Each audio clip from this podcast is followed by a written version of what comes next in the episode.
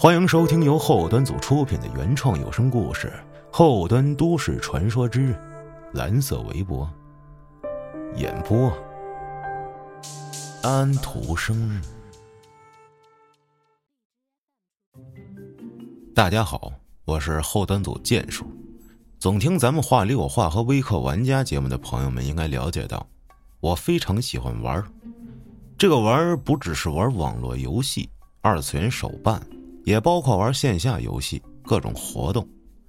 最近两年很流行剧本杀，不光线上 APP 很火，实体店也是遍地开花。在前几年，线下店还不是特别普及，喜欢这种游戏的玩家都是私下凑在一起玩的，也是各处搜刮打印出来的一些盗版本。大部分呢都是熟人凑在一起玩，偶尔也能认识新朋友。在那时候。我也认识了一个哥们儿，叫张腾。张腾是南方人，八四年出生。单从他将近一米九的魁梧外形以及豪爽举止，怎么看他都更像典型的北方生意人，完全就不像喜欢玩解谜桌游的类型。确实，张腾掺和进来只是为了追另一个经常玩本的女孩，一来二去的。他跟我们几个也都熟悉了，因为张腾脖子上有一块黑色圆点形状的胎记，那姑娘背后经常称呼他为大点点。当然，最后他跟姑娘没有结果，因为人家姑娘在北大光华报了一个 MBA，还交上了个新男朋友。有正牌男朋友，自然要放弃鱼塘里的小鱼小虾，跟张腾就不怎么联系了。人都有眼力见儿。姑娘既然有主，那张腾自然也很少来玩本了。不过私下里，他还会经常找我闲聊。他很喜欢和我聊天，说总觉得我这个人脾气好，不善于拒绝别人，就连剧本杀游戏中拿着凶手本子被人激烈指证的时候，也不会急赤白脸。张腾跟我说，他想得开，也知道自己在那姑娘的圈子里不算个什么。充其量当个三线备胎，但他还是对那姑娘有兴趣，可能就是因为得不到，才更有征服感吧。当然，主要原因还是人家姑娘长得漂亮。张腾左手的无名指是歪的，歪的很明显，这是他年轻时候自己亲手剁的，后来接好了，倒也能活动，只是这半截接好的怎么也不如原装的灵活规整。用他的话来说，他的发家史能概括的话，就是一出穷小子谋社会的发展史。胆子大不要命，年轻的时候误入诈骗组织，后来跟人干工程，靠发狠砍了这根手指，才换来了第一笔独立的买卖。那些年，张腾没少干擦边球的事儿，渐渐的，硬是自己闯出来一些名头，直到攒了些家底儿后。他才及时悬崖勒马做稳定生意。他如今做的是白酒行业，生意不错。在谈及这些的时候，他语气并没有太多的炫耀。当然，我也听得出来，他对自己单枪匹马混成如今模样还是很满意的。自从他打算在北京定居以后，就一直想把在南方的父母接到身边，可老人家就是不愿意过来，说是生活不习惯。除了要生活费以外，就是例行催婚。我觉着张腾一个人在外面混也不容易，倾诉一下很正常。毕竟太多成年人都是在人前笑容满面，背后却咬着牙坚持。他经常发朋友圈和抖音，风格偏江湖气，大部分内容就是各种酒局和健身视频。或者是特别直男的仰面自拍，搭配一些深夜的励志鸡汤文学。一八年的时候，张腾朋友圈的风格突然改变，变成了各种求神拜佛，去这个山那个庙，虔诚无比。咱先不说这些场合是否应该拍照录像，主要频繁去这些地方，也挺奇怪的。做生意的人凡事都图个顺。有点信仰很正常，可这张腾的画风却逐渐开始走歪。他发出来的内容明显不会是在正式宗教场合里出现的那些神明塑像，而是一些陶瓷老太太、木质的娃娃之类的东西。最让我觉得瘆得慌的是，他发了一张照片，照片上是一柱点着的香，而香上却贴着他的照片。这怎么看怎么让人浑身冒凉气呀！虽说我对各种宗教信仰属于随缘，也没有深入了解，可是咱们后端组有懂的呀。就算耳闻目染，我也知道，他去的这地方根本就不是正规的佛道场所。再加上他的配文大多是避灾祈福的，这些话总让人觉得他是碰见什么霉运或者邪事儿了。我也问过他，他只是回应说有机会详谈。一连三四个月都是这种风格，直到有一天，他突然给我打电话，问我这两天有时间吗？有点事儿，想让我陪他出趟门。随即说了一个地名，那是他自己曾经发家的临海城市。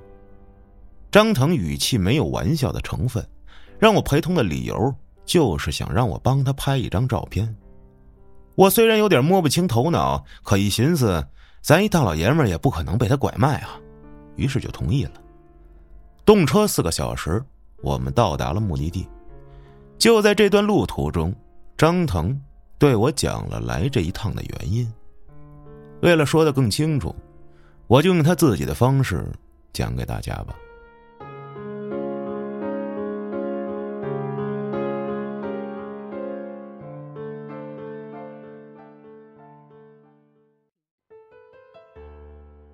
我十八岁就跟同乡小兄弟们出来打工了，一开始是打算投奔一个同乡。那是我们村一个很早就出来闯荡的大哥，那大哥过年回家的时候穿金戴银，一通吹嘘，说自己在外面混的不错，做了大生意，还开了工厂。三杯酒下肚，他就开始招揽着我们这些小弟弟们，要我们一起出去打工投奔他。外面的钱好赚，怎么也比待在村里有出息。我们不知道他嘴里的工厂是什么规模。可看他那一身穿戴行头和手里的彩屏手机，那可是明摆着的。两千零一年，你要说在北京拿着一部彩屏手机，也许不叫个啥，但在我们那个小村里，就别说彩屏的手机，就连有线电话那都不是家家都能有的。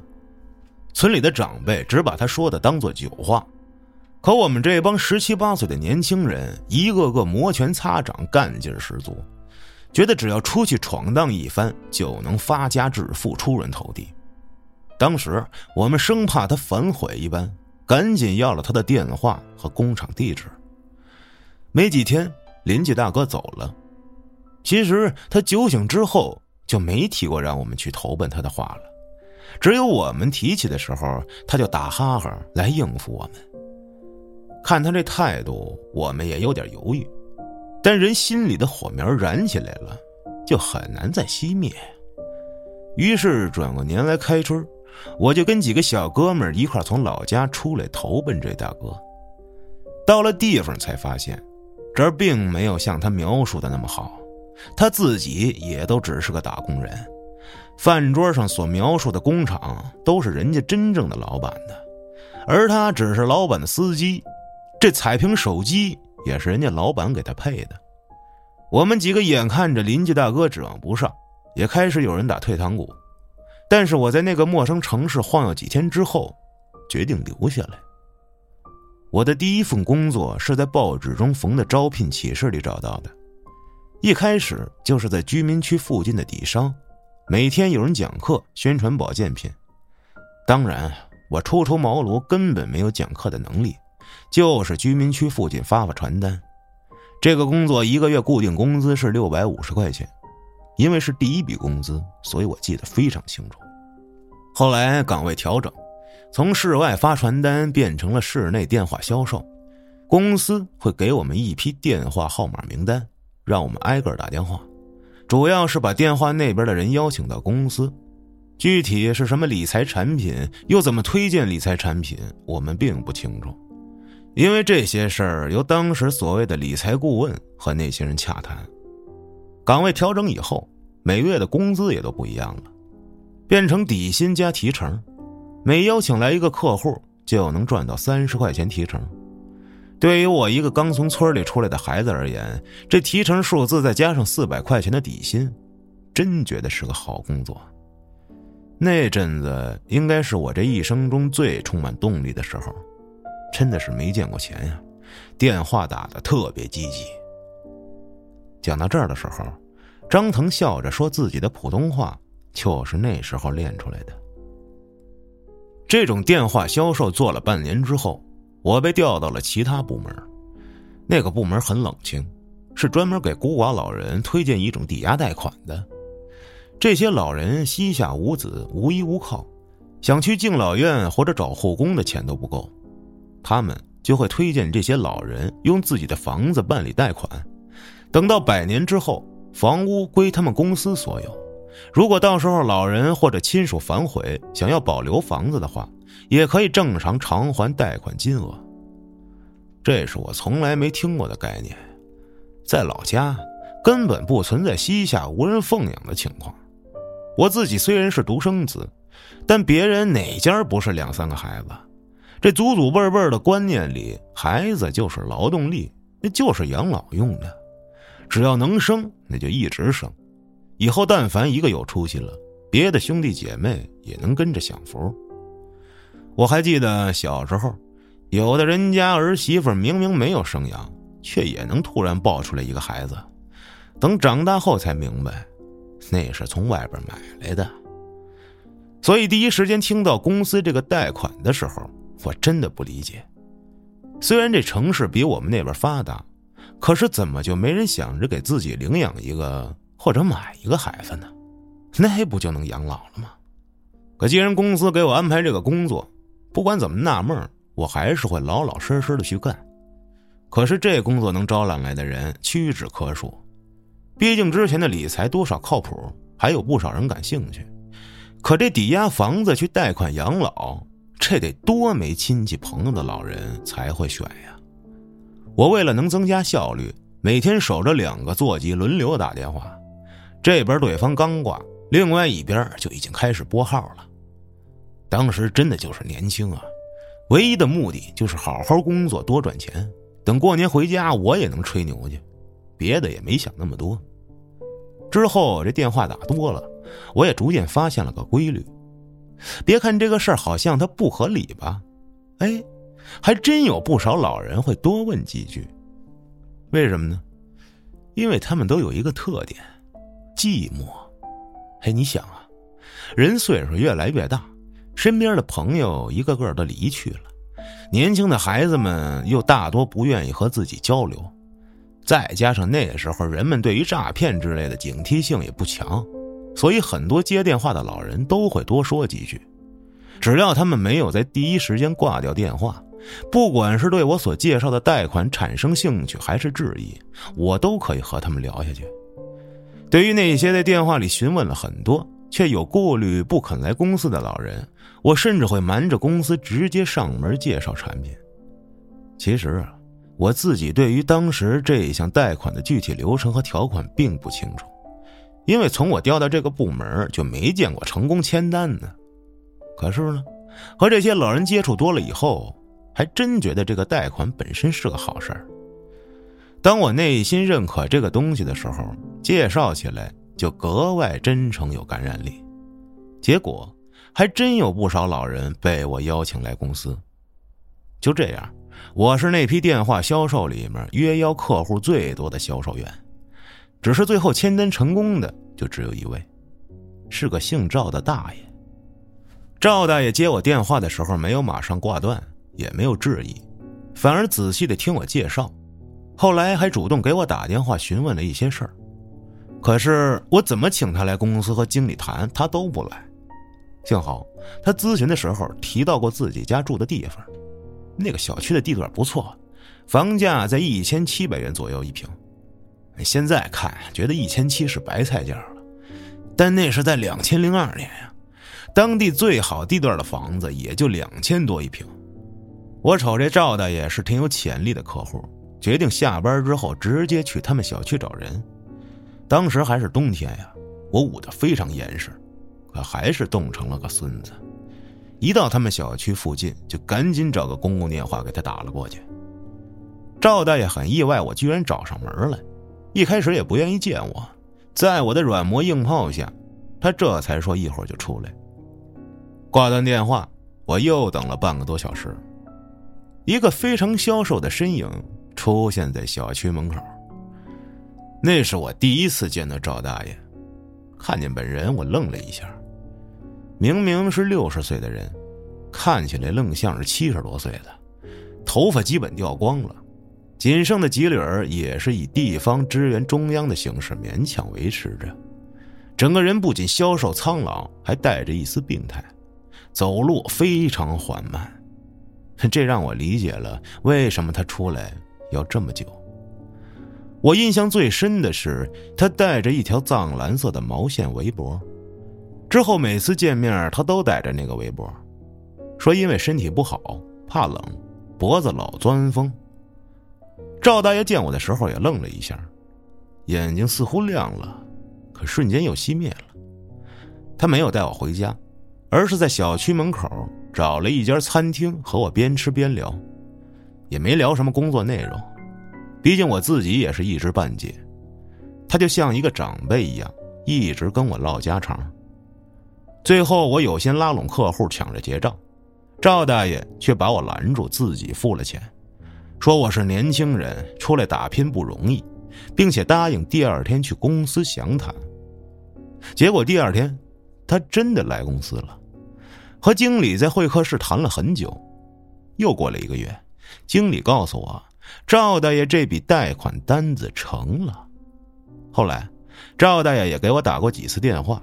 都是在我下班之后，内容基本也是闲聊天那时候我真的把他当成自己的一位长辈，他是我来到这城市里遇到过最温暖我的人。接触多了以后，我才知道为什么他会办这个贷款。原来赵大爷和老伴膝下无子，虽然是国营单位，但家里发生了一些事儿，他和老伴都办了早退，退休金很少。不久后。赵大爷又查出来有晚期癌症，现在就算治疗，无非也是增加自己受苦的时间，所以他不想治了。本来还担心自己老伴儿以后没人照顾，在我给他打电话之后，觉得这个事儿可行，所以打算用房子贷款，就是希望自己走后，老伴儿手里能有些养老钱。我也问过，他们为什么不要孩子呢？哪怕领养一个呢？赵大爷告诉我，他老伴儿身体不好，年轻的时候一直没有怀孕，等两个人都四十了，对要孩子的念头彻底死心的时候，老伴儿却查出来怀孕了。夫妻二人欣喜若狂，也知道自己年龄大了，从得知怀孕的那一刻就特别小心。好在一直到生产都很顺利。当抱到孩子那一刻，赵大爷突然知道自己为什么而活了。可是，孩子没了。赵大爷说到这里的时候，一直哽咽着说不下去。我最后也没好意思问这孩子是怎么没的，估计就是夭折了吧。等他缓过劲儿来，自己念叨着，说孩子没了以后，夫妻俩根本缓不过来，不管是再生一个或者领养一个，终究也不是之前那一个了。说完这话，他看着我，感慨着，如果自己孩子还在。现在应该比我大一岁。随后，他问我：“小张啊，你这个年纪的孩子，要是得知自己父亲癌症了，你会埋怨吗？”最近我也想，也许这孩子就是和我没缘分，不然他在我身边的话，我也是给他增加负担。我记得自己的回答是：“不埋怨。”有啥可埋怨的呢？小伙子想要钱自己赚呗。那时候我也年轻，就觉得我们公司很厉害，不仅部门多，还格外有善心。尤其在听完赵大爷的家事之后，更觉得公司这是在做好事解决了多少老人养老的问题。最后，我靠着他那笔贷款的提成买了第一部手机，印象很清楚，十六和弦，彩屏。可是后来。在赵大爷的贷款办理成功后不久，他又来了，是来办理财产品的。但这理财可不是我联系的，是我之前部门的业务员把他请来的，推荐的理财项目金额还不小。我知道他的房子当时价值十三万，抵押贷款了七万五千块钱，但是他要购买的理财却是六万块钱的。其实到这儿的时候，我就觉得不太对劲了。这等于是赵大爷的房子抵押给了公司，手里却只拿到了一万多块钱。尽管理财经理承诺六个月之后就可以拿到分红，可那不也是六个月以后了吗？这万一有什么变故呢？没等我劝他再考虑一下，赵大爷已经在理财部门办完所有手续了。临走的时候还跟理财顾问夸我，说就是看在我的份上才买的，觉得看见我就踏实。临走还要了我的手机号，让我没事去他家里坐坐。但是我一直没去，真的就是觉得不对劲，可又说不上来哪儿不对劲。六个月之后，赵大爷突然给我打电话，问我：“小张，你们公司的分红怎么还没到账呢？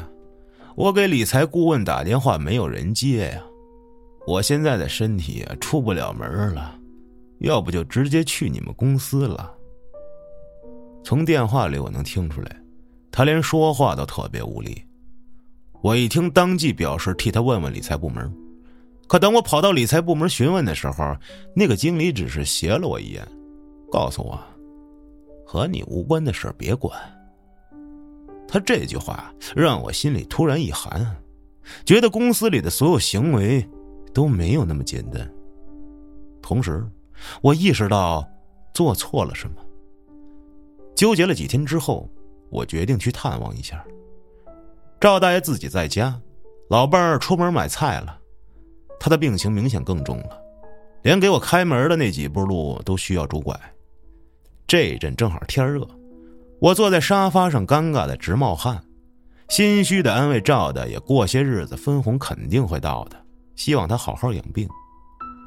赵大爷看着正在擦汗的我，正要说些什么的时候，突然愣住，眼睛死死的盯着我，泪水夺眶而出。我心里特别不是滋味啊，以为他也许意识到可能是被骗了。赵大爷擦擦眼泪，居然笑了，说：“ 挺好，挺好，孩子，人这辈子都会犯错。”有的错是有意而为，有的错是无心之失。如果无心之下犯了错，不会有人怪你的。总之，过去的都过去吧，以后你好好的就行。听他说完，我心里更内疚了，特别难受，说不出来的难受。没说几句话，就匆匆告辞。再后来，我就辞职了。因为这份工作，我也接触了很多人，开始跟着一个做工程的大哥跑生意，这些就不提了。大概一年多以后，听以前同事说，赵大爷没能挺到入秋就离开了人世，之后就暴露出来公司的真正面目。我现在都不应该称他们为公司，那就是一个典型的诈骗集团。他们卖给老人的理财就是骗局一。房屋贷款是骗局二，赵大爷一分钱的理财分红没有拿到手，反而在他去世之后，赵大婶儿因无力偿还贷款，导致房子被封，人也被赶了出去，只知道他暂住在亲戚家。当然，那家所谓的公司没多久也因为多起理财诈骗被端了，只是赵大爷这个房屋贷款是个个例，没有引起太多关注。我当时是真的挺愧疚的。真的特别愧疚，觉得要不是我的话，这赵大爷家不会走到这一步。可是那时候，我首先考虑的只有怎么活下来，怎么赚钱，每天忙得四脚朝天，再加上那几年 我运气特别好，除了这根手指是为了例外丢了，其他的事儿特别顺利，可以说是干啥啥赚钱，瞪谁谁怀孕，哼。虽说没发大财，但我真挺知足，哪怕表面不说，心里那是得意的很啊。时间久了，我渐渐就把赵大爷这档子事儿给放下了，甚至还觉得，这世界如果讲究因果报应的话，但凡当年是我的罪过，那我现在也不可能活得这么顺，那说明根本不怪我。再说他家当年那个情况，换成其他销售打电话也会被骗的呀。但是最近这一年多，我的运气好像一下子用光了。先是朋友介绍的物流带着我订的大批货物跑路了，官司打了一年，让我元气大伤。后来员工出工伤成了残废，这之后善后的事简直是没完没了，林林总总。干什么都不顺，所以我就找人看了看，结果这一看，还真看出点东西来。张腾说到这儿的时候停顿了一下，神秘兮兮的说：“人家说我身上跟着一个。”我一时间没反应过来，就问：“跟着什么呀？”哼，我刚开始的时候啊，也没有头绪。找这算命的看，也看不出来什么，甚至有的还说，我本来就不应该发家，就是一个平庸的命。直到有一个朋友给我介绍了一位很厉害的大师，他告诉我，说我身上跟着一个鬼。但你要是单凭这句话，我不可能觉得他厉害。但这最主要的，是这大师形容出来跟着我的这个鬼的外形。说他是个老人，个子很高，特别瘦，稀疏的地中海发型，穿着过时的冬装，脖子上还系着一条藏蓝色围巾。后来我仔细想了好久，你这个形象的人，我这辈子那我就只认识赵大爷一个呀。这么多年过去了，他居然找上我来了。要说我倒霉，这些事儿都和他有关系，那瞬间就解释通了。也就是说，赵大爷现在因为当年的事儿怪罪我来了。张腾说到这儿的时候，我明显感觉到车里的温度下降了，那并不是错觉，因为我真的感觉到从头皮一路往下一层鸡皮疙瘩。我不知道别人有没有过那种。坐在一个地方，凭空觉得脑袋一圈有麻麻扎扎的感觉。不过张腾好像没有这种感觉，他喝了些水，接着说：“哎，我想起这赵大爷之后啊，也没明着跟大师说是谁，就问他怎么化解。这里我留了个心眼儿，那些算命的，如果你给的回馈信息多了，他们可能就忽悠了。”虽说他看出我身上有人，可是别的不一定准呀。那大师闭上眼睛，过了好一会儿，告诉我，我身上这个人，希望我去找他老伴儿，照顾一下他老伴儿的生活，还要我跟他老伴儿拍一张合照。张腾有点不好意思的看了我一眼，接着说：“照顾一个老太太，这花不了什么钱，这无所谓。”可是这么多年过去了，这找人更麻烦，我就想着做个法事什么的超度也好，赶他走也行。可折腾了三四个月也不管用，最后没辙，只能托当地的朋友才帮我查到赵大婶的住处。这不叫你一起是想让你帮我拍个照，还有就是挺喜欢跟你聊天的，也能做个伴儿。完事儿我好好安排你，咱俩就当来个短途游。说到这儿，我也就明白这一行的目的。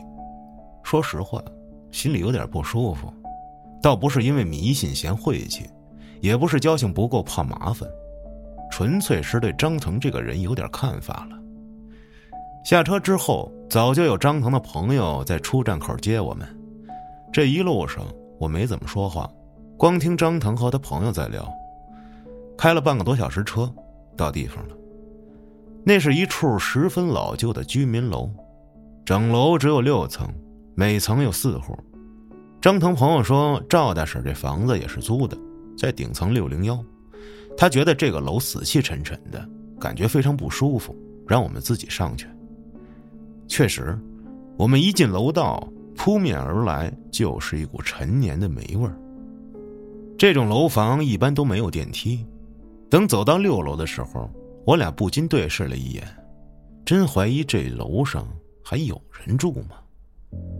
不仅是整个楼道弥漫着那种难闻的霉味儿，大部分人家的防盗门上都插满了小广告，这代表有住户的可能性也不大。不过六零幺这家门上是干净的，虽没有广告，可这老式栅栏防盗门已经锈迹斑驳了，看上去都不如普通的木门结实。张腾上前敲了两下门，没有人回应，他不死心的又敲了几下，还是没人回应。就在我们打算下楼，明天再来的时候，楼道里传来稀疏的脚步声，明显是一个行动很迟缓的人。在慢慢上楼。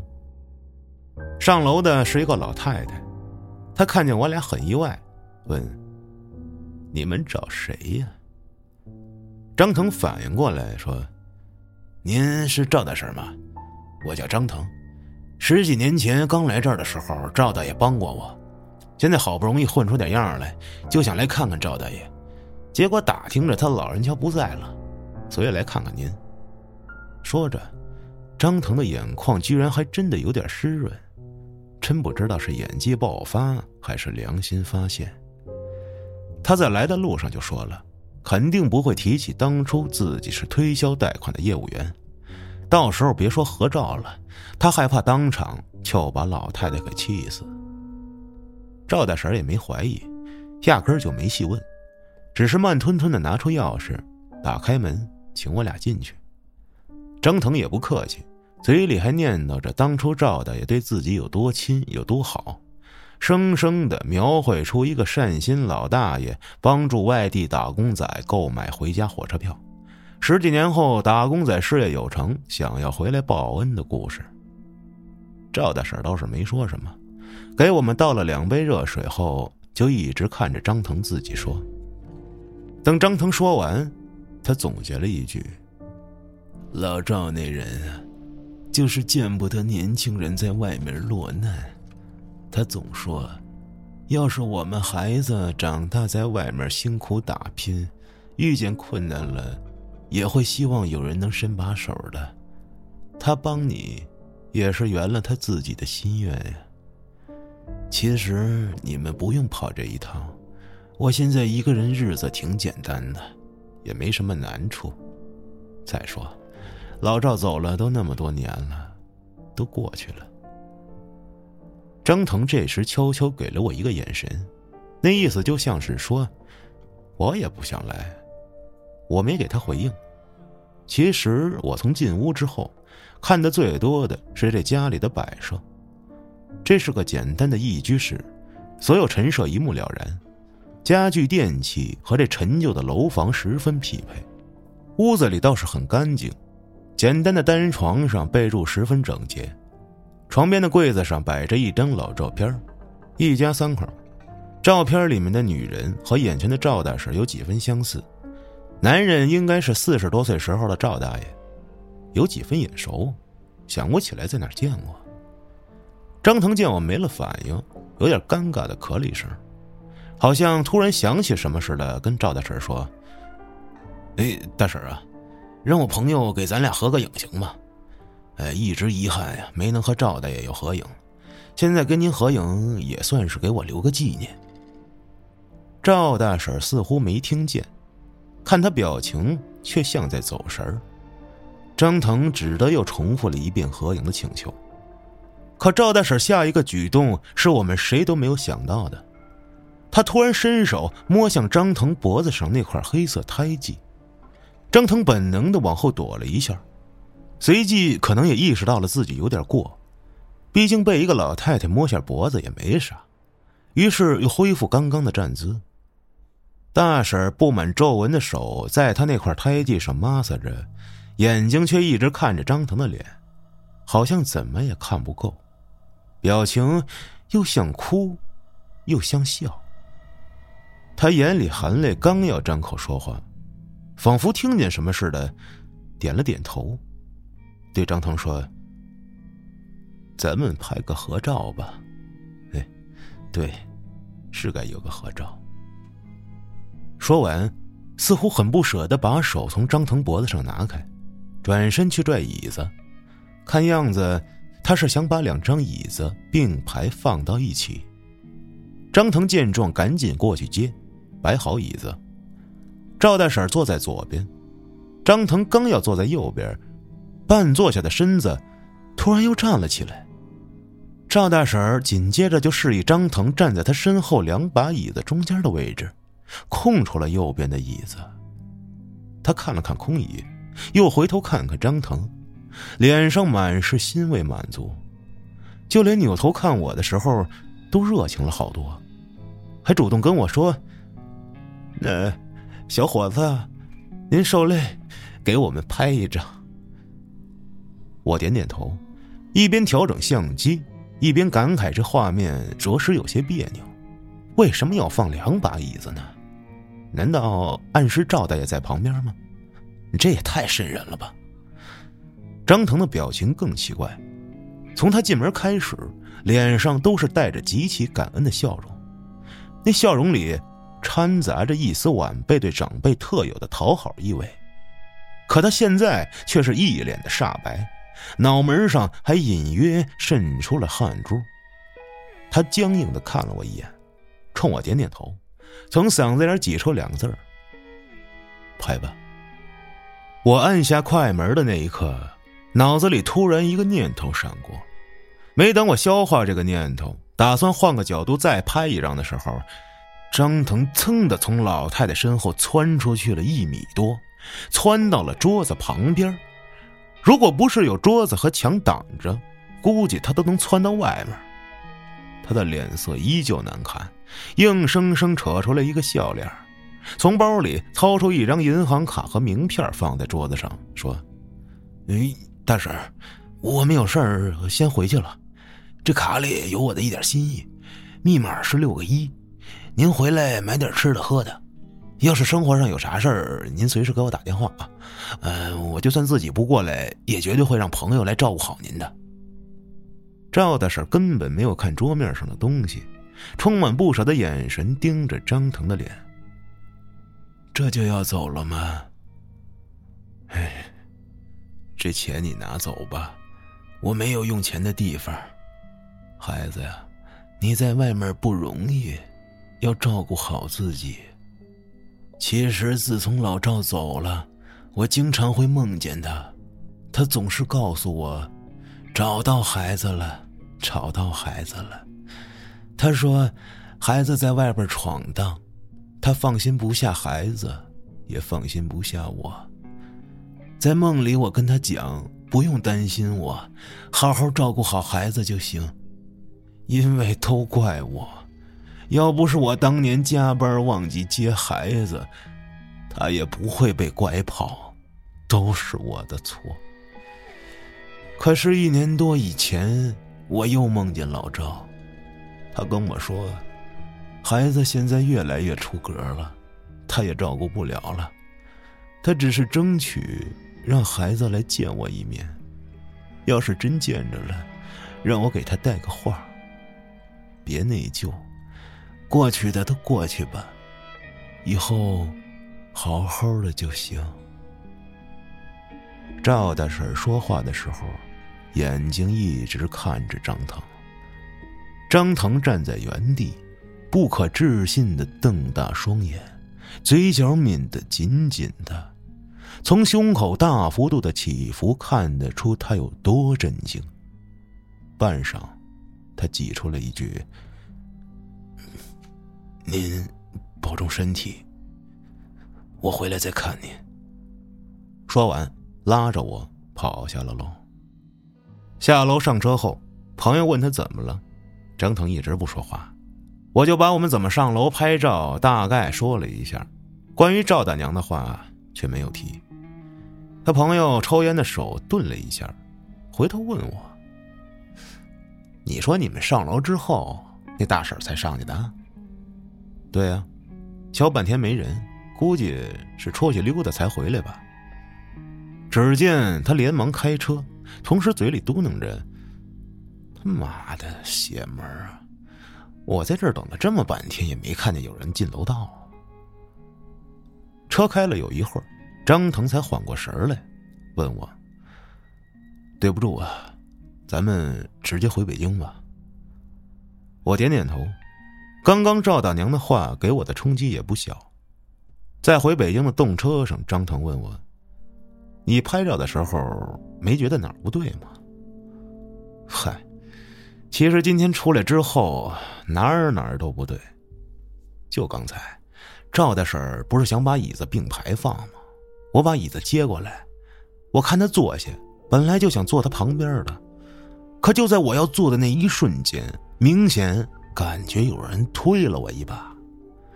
你看见的是赵大婶让我站后面，而我感觉到的是自己想要坐下，被人拦住了，推开了，才去的后面。我靠，那感觉太他妈吓人了！我问张腾：“你不会只有这一点觉得吓人吧？”张腾顿了顿，嘴里抿出一句话：“回北京，我收拾一下，然后回老家。”有的事儿，得办。他说完这句话，一直到我们抵达北京，各自分开，都没有再说什么多余的。大概半个月之后，我接到了张腾的电话，电话那边是张腾压抑着的哭声。过了一会儿，他平复了一些情绪，慢慢跟我说了回去之后的事儿。原来，张腾回到老家之后，找父母求证。一开始他们不肯承认，之后他自己又去问了那些岁数大的长辈，最后得知，自己确实是抱养来的孩子。在张腾坚持的追问下，父母这才说出了当年的事儿。不过也只是知道张腾是被人从北方拐卖过去的，那时大概四五岁，也就按照四岁算的生日，别的就不清楚了。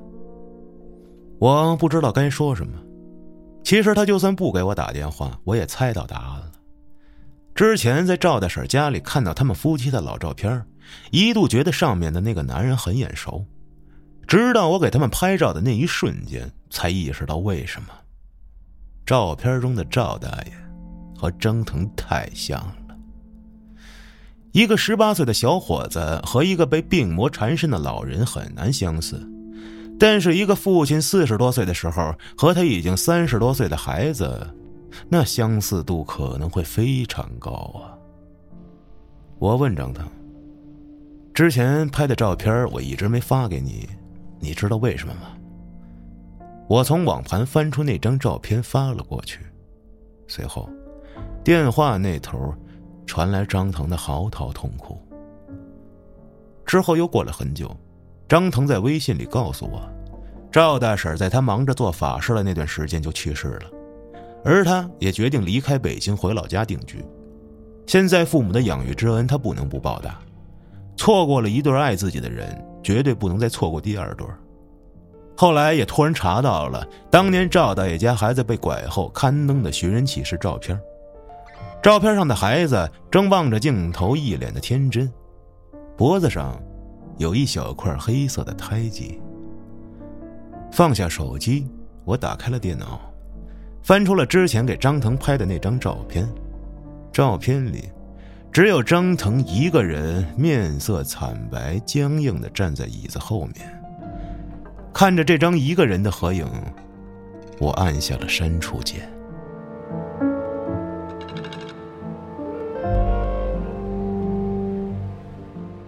您刚才收听到的是由后端组出品的原创有声故事《后端都市传说之蓝色围脖》，更多故事请关注后端组账号，下期更精彩。